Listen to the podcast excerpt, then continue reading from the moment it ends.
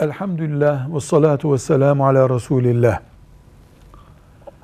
Zekat başka bir ibadet, kurban başka bir ibadettir. Elimizdeki altınların zekatını vermemiz gerekiyorsa zekatını veririz. Kurban bayramı geldiğinde yine ölçüyü tutacak kadar altın elimizde varsa kurban ayrı bir görev. Kurbanı zekatını vermiştik diye yok saymayız. Kurban kendi başına bir ibadet, zekat kendi başına bir ibadettir. Bu şekilde kabul edeceğiz. Velhamdülillahi Rabbil Alemin.